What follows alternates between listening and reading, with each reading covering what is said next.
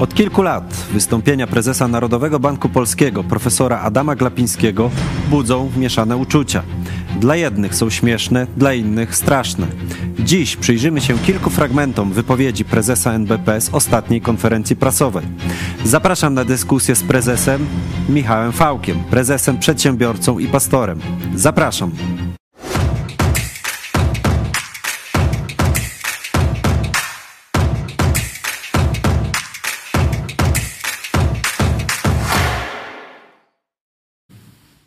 Witam Państwa bardzo serdecznie. Witam Ciebie, Michale.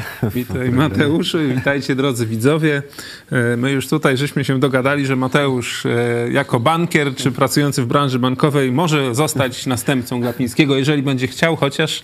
No, zastanowię się jeszcze. No właśnie, Chyba w tym, chociaż w tym momencie to... Trudno będzie, trudno będzie uratować powagę tego stanowiska. No ja jestem skromnym przedsiębiorcą. E, Takie progi to dla mnie za wysokie, myślę. Jeszcze trzeba byłoby mieć przedstawicieli, tak, swoją, swoją przedstawi swoich przedstawicieli w, w parlamencie.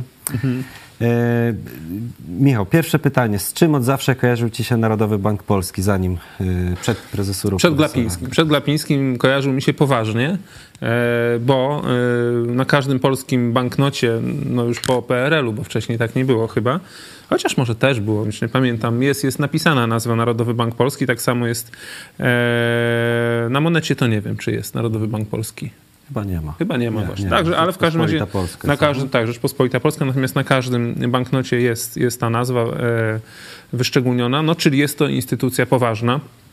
E, Skoro, skoro państwo polskie e, jej nazwę umieszcza na każdym papierowym środku płatniczym, Dlatego e, kojarzyła mi się poważnie, a też, też dlatego, że na przykład w Lublinie siedziba Narodowego Banku Polskiego to jest okazały e, budynek w centrum miasta, zawsze ochrona, e, konwoje oczywiście, wszystko pod bronią.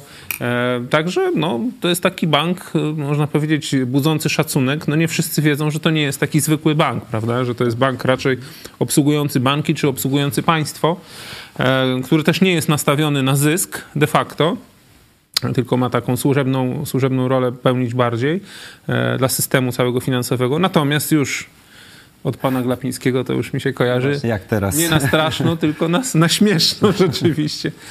No pierwsza rzecz, y, to o tym wielokrotnie mówiliśmy, no to jest ta afera pończoszniana, tak? Czyli, mm, czyli kiedy okazało się, że pan e, Glapiński e, dobrał sobie za asystentów czy wicedyrektorki, e, w każdym razie bardzo wysoko i sowicie opłacił panie, które, które, no, które w zasadzie przyszły z reklamy pończoch, tak? Czyli można powiedzieć bardzo dobrze wyglądają i dobrze wyglądają ich nogi, a niekoniecznie ich doświadczenie tak dobrze wygląda jak ich nogi, ale widać, że dla prezesa Glapińskiego ważniejszy był wygląd nóg jego zastępczyń czy asystentek niż ich doświadczenie bankowe. No i to właśnie, to już jest można powiedzieć pierwszy jakby to powiedzieć, w ten sposób, bo to było już w zasadzie, kiedy on został prezesem, prawda? No to to, można powiedzieć, nadał w ten sposób kierunek swojej prezesurze. No i teraz jest tylko lepiej. E, My przygotowaliśmy dla Państwa wycinki z ostatniej konferencji prasowej. To jest konferencja z 6 kwietnia, czyli już jakiś czas e, temu. Też odbiła, odbiła się echem, chociaż tych konferencji, w których pan Glapiński mówił różne dziwne rzeczy, e, było wiele. E, Tam tego wycinka nie przygotowałem, ale on też mówił o dyrektorach, że musi im płacić dobrze, bo inaczej odeszliby do banków komercyjnych, więc e, to a propos asystentek. Ale już na, na pensjach nie, nie chcieliśmy się, nie chciałem się tutaj skupiać, przygotowując program, bo, bo są naprawdę e, no, e, ciekawe, w takim sensie bardzo dużo mówiące o tym, jak... O myśleniu tego o myśleniu- człowieka i o myśleniu PiSu, nie? Bo Tak. przecież to jest nominat pisowski. To poproszę w takim razie pierwszy, pierwszy wycinek, prezes Glapiński o socjalizmie. Co myśli? Demokracja ma mnóstwo wad, no ale między innymi ma to, zresztą z punktu widzenia ekonomicznego to jest wada. Taka czysta ekonomia, jakiś tam taki czysty wolnorynkowiec by powiedzieli, te wypłaty są niepotrzebne, te socjale wszystkie są niepotrzebne. One obciążają gospodarkę. I co ja na to powiem? Ma rację. One obciążają gospodarkę. Gospodarka by się rozwijała o wiele szybciej i lepiej. No ale ludzie by mieszkali pod mostami, by było mnóstwo samobójstw, mnóstwo tragedii, dramatów, degeneracji przestępczość by strasznie wzrosła, bezrobocie byłoby wielkie i tak dalej, i tak dalej. Musiałaby rządzić bardzo silna dyktatura. Dobrych stron dyktatury to ja nie widzę. No. Może w czasie wojen peloponeskich czy gdzie- gdzieś to, to, to, to coś takiego się opłaca, ale pewne ograniczenia, ale nie w warunkach pokojowych.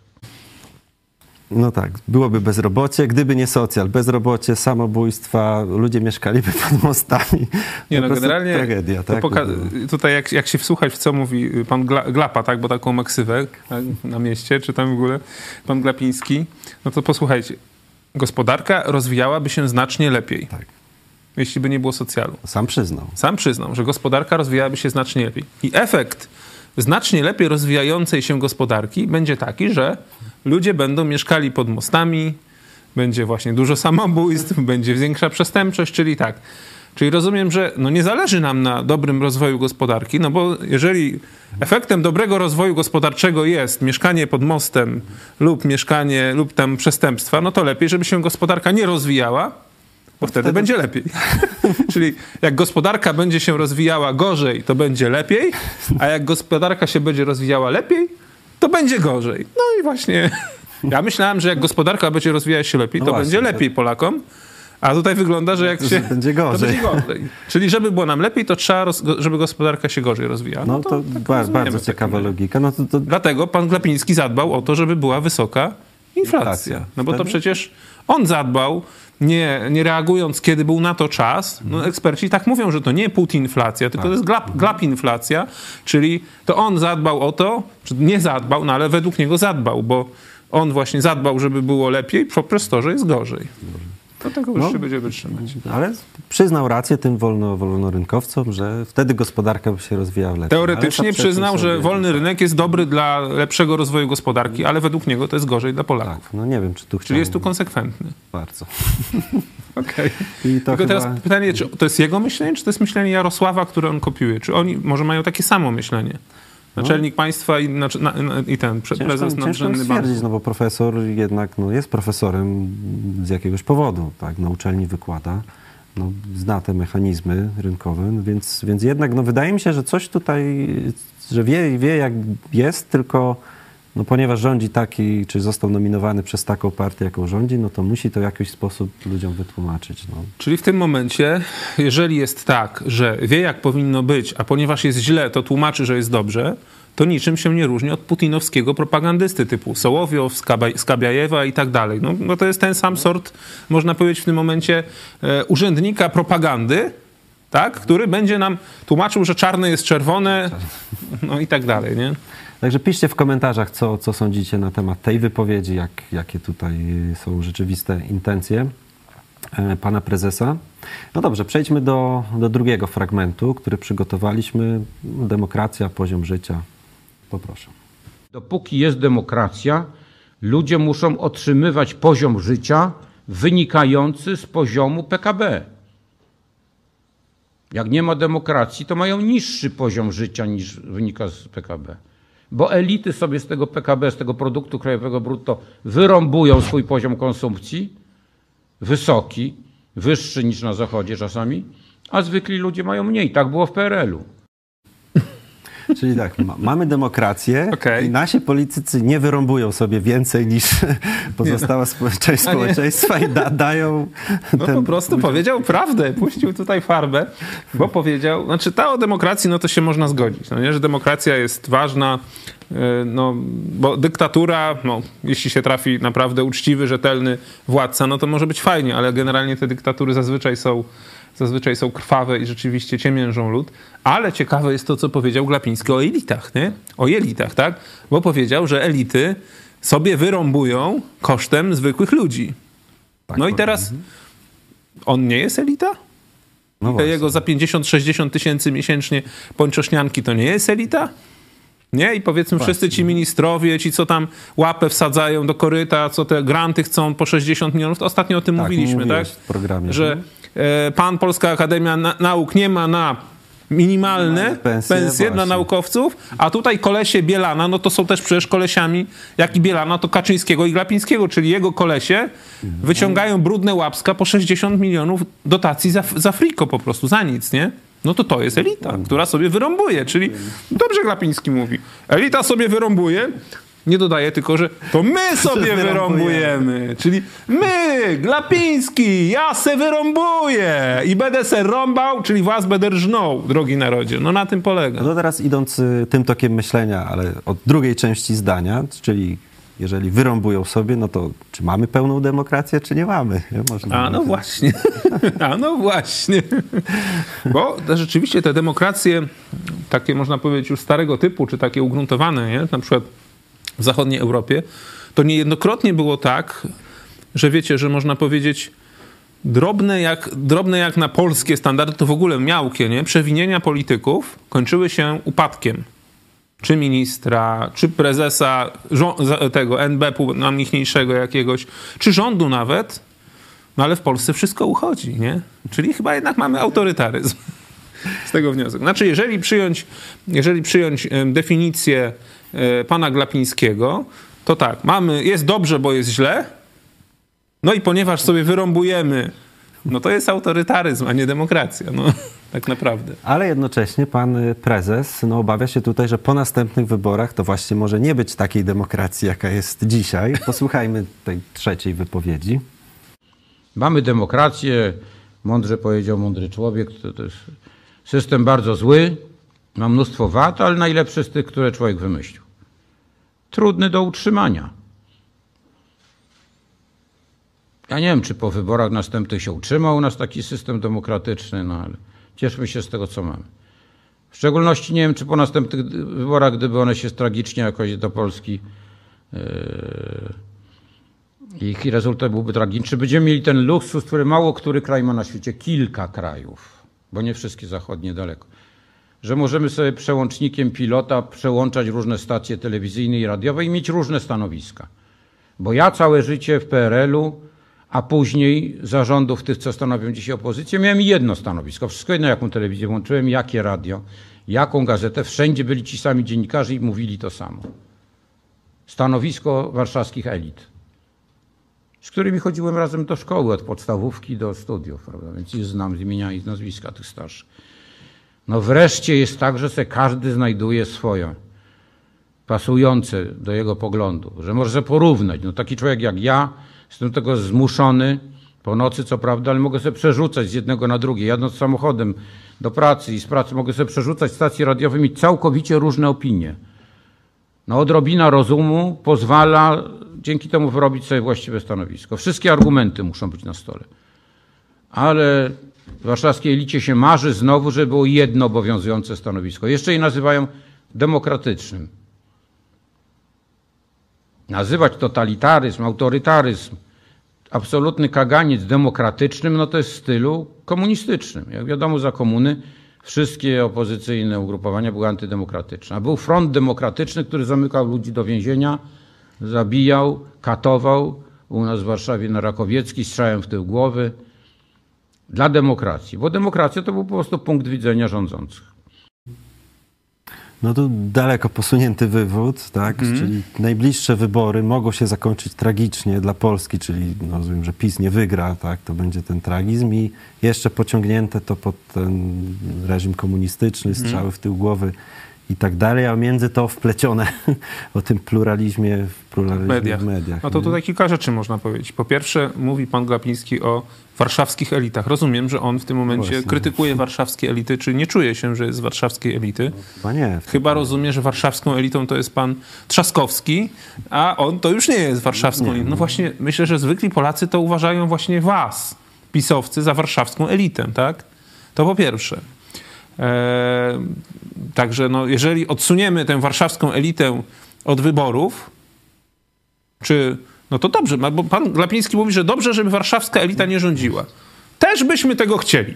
Czyli PiS do wora i do, do jeziora, tak? Tak się mówi. No może nie, tak, nie, nie dosłownie, ale no taki jest powiedzmy slogan. E, to jest jedno. A po drugie, ciekawe jest hipokryzja, jeśli chodzi o ten, ten pluralizm w mediach. Tak. Bo póki co to chyba PiS po pierwsze zawłaszczył media państwowe, E, I e, to PiS właśnie w tym momencie jest takim, no takim można powiedzieć środowiskiem, które chciałoby, żeby wszyscy tylko jedno mieli zdanie. Nie tak jak pan Glapiński tutaj się cieszy, bo to PiS chce doprowadzić do zamknięcia TVN-u na no przykład. No tak, to PiS już, już, już w pewnym momencie był przecież, mm, e, można powiedzieć, konflikt dyplomatyczny bo chcieli, bo chcieli urżnąć głowę TVN-owi. No teraz znowu, e, znowu to PiS e, skarży, można powiedzieć, na TVN do obsadzonej przez siebie Krajowej Rady Radiofonii i Telewizji i będzie chciał zakneblować e, usta dziennikarzom, no głównie TVN-u, bo to jest akurat jedyna stacja, można powiedzieć, która nie boi się mówić przeciwko rządowi. I to właśnie Działanie TVN-u w tym momencie, no aż byłem, jestem dzi, no, zdziwiony, że to mówię, bo kiedyś tak to by mi przez, przez myśl nie przyszło, ale w tym momencie to TVN jest gwarantem rzeczywiście wolności w mediach. Gdyby nie było TVN-u, bo Polsat już niestety poszedł na, e, poszedł na e, można powiedzieć, na współpracę z władzą, gdyby nie było TVN-u, to właśnie byłoby tak, jak pan Glapiński mówi, że było za PRL-u.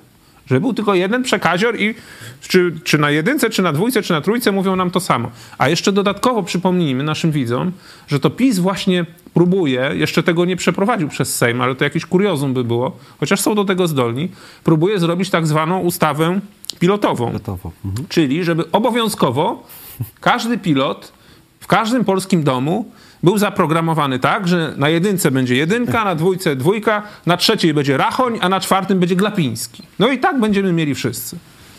No i więc jeżeli... I więcej nie trzeba. Pluralizmu będzie tak. Na jedynce tam ten Ziemiec, na dwójce ktoś tam inny, na trójce Rachoń, na czwórce Glapiński. No i każdy Polak musi być szczęśliwy. Na, tylko na piątym Putina jeszcze dajcie do kompletu i będzie super. No ale pan Grapiński też mówi, że za niedługo, już w tej dekadzie, staniemy się równoprawnym graczem na arenie tutaj europejskiej. Także poproszę o e, kolejny fragment. W ciągu tej dekady staniemy się równoprawnym graczem w Unii Europejskiej. Będziemy siedzieć przy tym samym stole, co Francja, co Niemcy.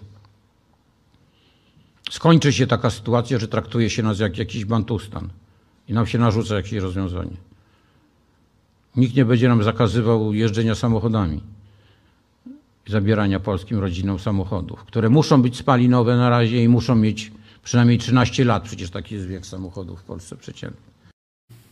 No, muszą mieć 13 lat samochody, tak, na nowsze, na now, nowsze nas. Czyli rozumiem, że sukcesem jest to, że mamy 13-letnie samochody i że no, są to spalinowe samochody, tak, no, czyli krótko mówiąc nie stać nas na nowe elektryczne. Tak. No tak, no i rozumiem, że Glapiński narzeka na to po 8 latach rządów PiSu. I obiecuje, że ale jak jeszcze dekadę będziemy rządzili, to już będzie tak zaje fajnie, że naprawdę to... Czyli za wszystko jest winna, za wszystko jest winna platforma, która, przypomnijmy, oddała władzę w 2015 roku. To jest 8 mhm. lat temu, ludzie. To już prawie dekada, nie? To prawie dekada.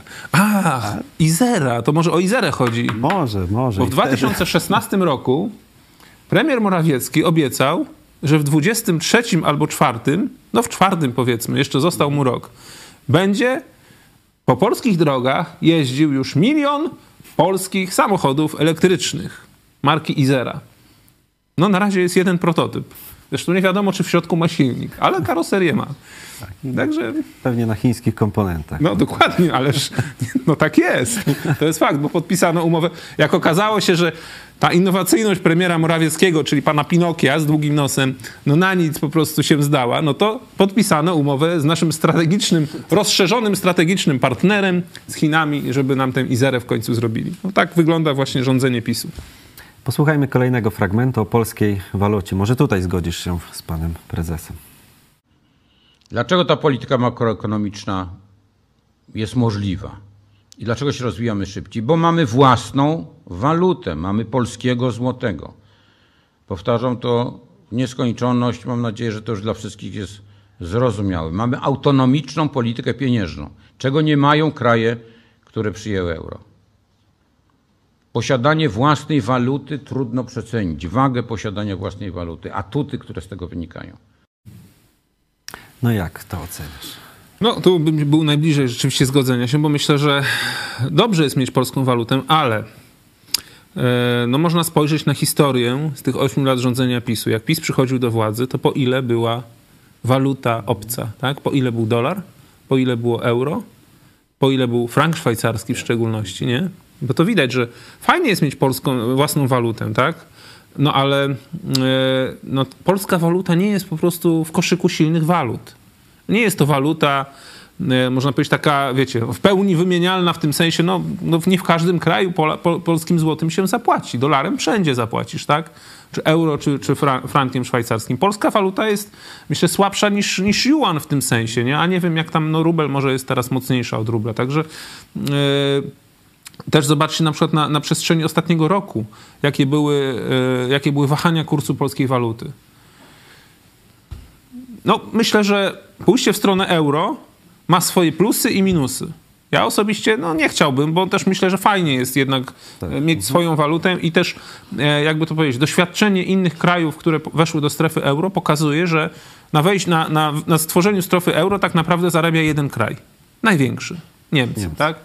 E, a inni, no, można powiedzieć, dokładają się do tego. Zresztą wcześniej dolar, można powiedzieć, czy stworzenie z dolara waluty rezerwowej dla świata przede wszystkim jest dobre dla Amerykanów bo oni w tym momencie drukują dolara, wszyscy te dolary skupują, tak. Pożyczają, bo chcą mieć dolary, bo powiedzmy wszystko, co tam e, zabezpieczenie chcą mieć w tych dolarach, także na tym to polega. Fajnie jest mieć swoją walutę, kiedy ona jest uznawana przez cały świat za silną. A silnych walut tak naprawdę to jest trzy. No może cztery, tak? Dolar, euro, franek szwajcarski, no i funt brytyjski, tak. nie? No i no więcej nie ma. Polska nie, złoty polski nie będzie w tym gronie, panie Glapiński. Nawet jakby się pan, nie wiem, nie, nie zależy jak się pisowcy nadmą, napną, to za 10 lat nie będzie złotego w gronie tych czterech najlepszych walut. To teraz y, powiem tak. Y, w swoim przemówieniu prezes Glapiński poruszył też wątek duchowy. Posłuchajmy. O, i to jest bardzo ciekawe. Natomiast czasami muszę się gryźć w język, jak ktoś z członków Rady, no dwóch takich członków Rady jest, którzy tak ostro po mnie jadą osobiście, nawet moje cechy charakteru omawiają, no dobrze, że nie sposób ubrania się czy coś, no ale już, ale już to zmierza no, do absurdu. Się muszę powstrzymywać, żeby nic nie odpowiedzieć, bo Państwo znają, nie wiedzą, że jestem przykładnym katolikiem, no ale nie jestem Panem Jezusem. Ktoś mnie bije w policzek, to nie nastawiam drugiego. Na to muszę się trzymać i jak do tej pory się trzymałem i się będę trzymał. Proszę. No to, czyli teraz jako, jako pastor możesz, możesz wystąpić. No może lepiej już niech pan Glapiński zostanie tym przykładnym katolikiem, bo jeszcze tutaj będzie, będzie Boga obrażał. Jak widać nie, nie, rozumie, e, nie rozumie w ogóle e, chyba idei e, czy sensu przyjścia Jezusa na świat. Nie? E, I tego, że Jezus e, nie tylko nadstawił policzek, ale Jezus również swoje życie oddał i również za Glapińskiego. Również za Glapińskiego Jezus oddał życie na krzyżu, po to, żeby i pan Glapiński mógł być zbawiony. No, nie wiem, czy powiedzmy takie wplatanie osoby Pana Jezusa do, e, do, do, takich, e, do takich e, wypowiedzi jako takiego bonmotu, nie? Mhm. Czy to jest zgodne z, można powiedzieć, z przekonaniami nawet wiary katolickiej? Warto by się zastanowić. No, Bo może jak się spotka Pan kiedyś rzeczywiście z Jezusem, no to wtedy no, trzeba będzie nie tylko policzek nadstawić, ale i inną część ciała, żeby tam dostać solidnego kopniaka. Tak. Także e, zachęcamy pana e, prezesa również do oglądania naszych innych programów, tych duchowych. Na sam koniec może zobaczmy, jak pan prezes od teraz, od, od, od kwietnia będzie się witał. Witam Państwa w wolnym, niezależnym, Narodowym Banku Polskim. Od dzisiaj tak się będę witał. No, my jesteśmy też wolną, niezależną telewizją, od zawsze się tak... Nienarodową. Tak nienarodową, waszą, waszą telewizją, ale też się tak witamy. No.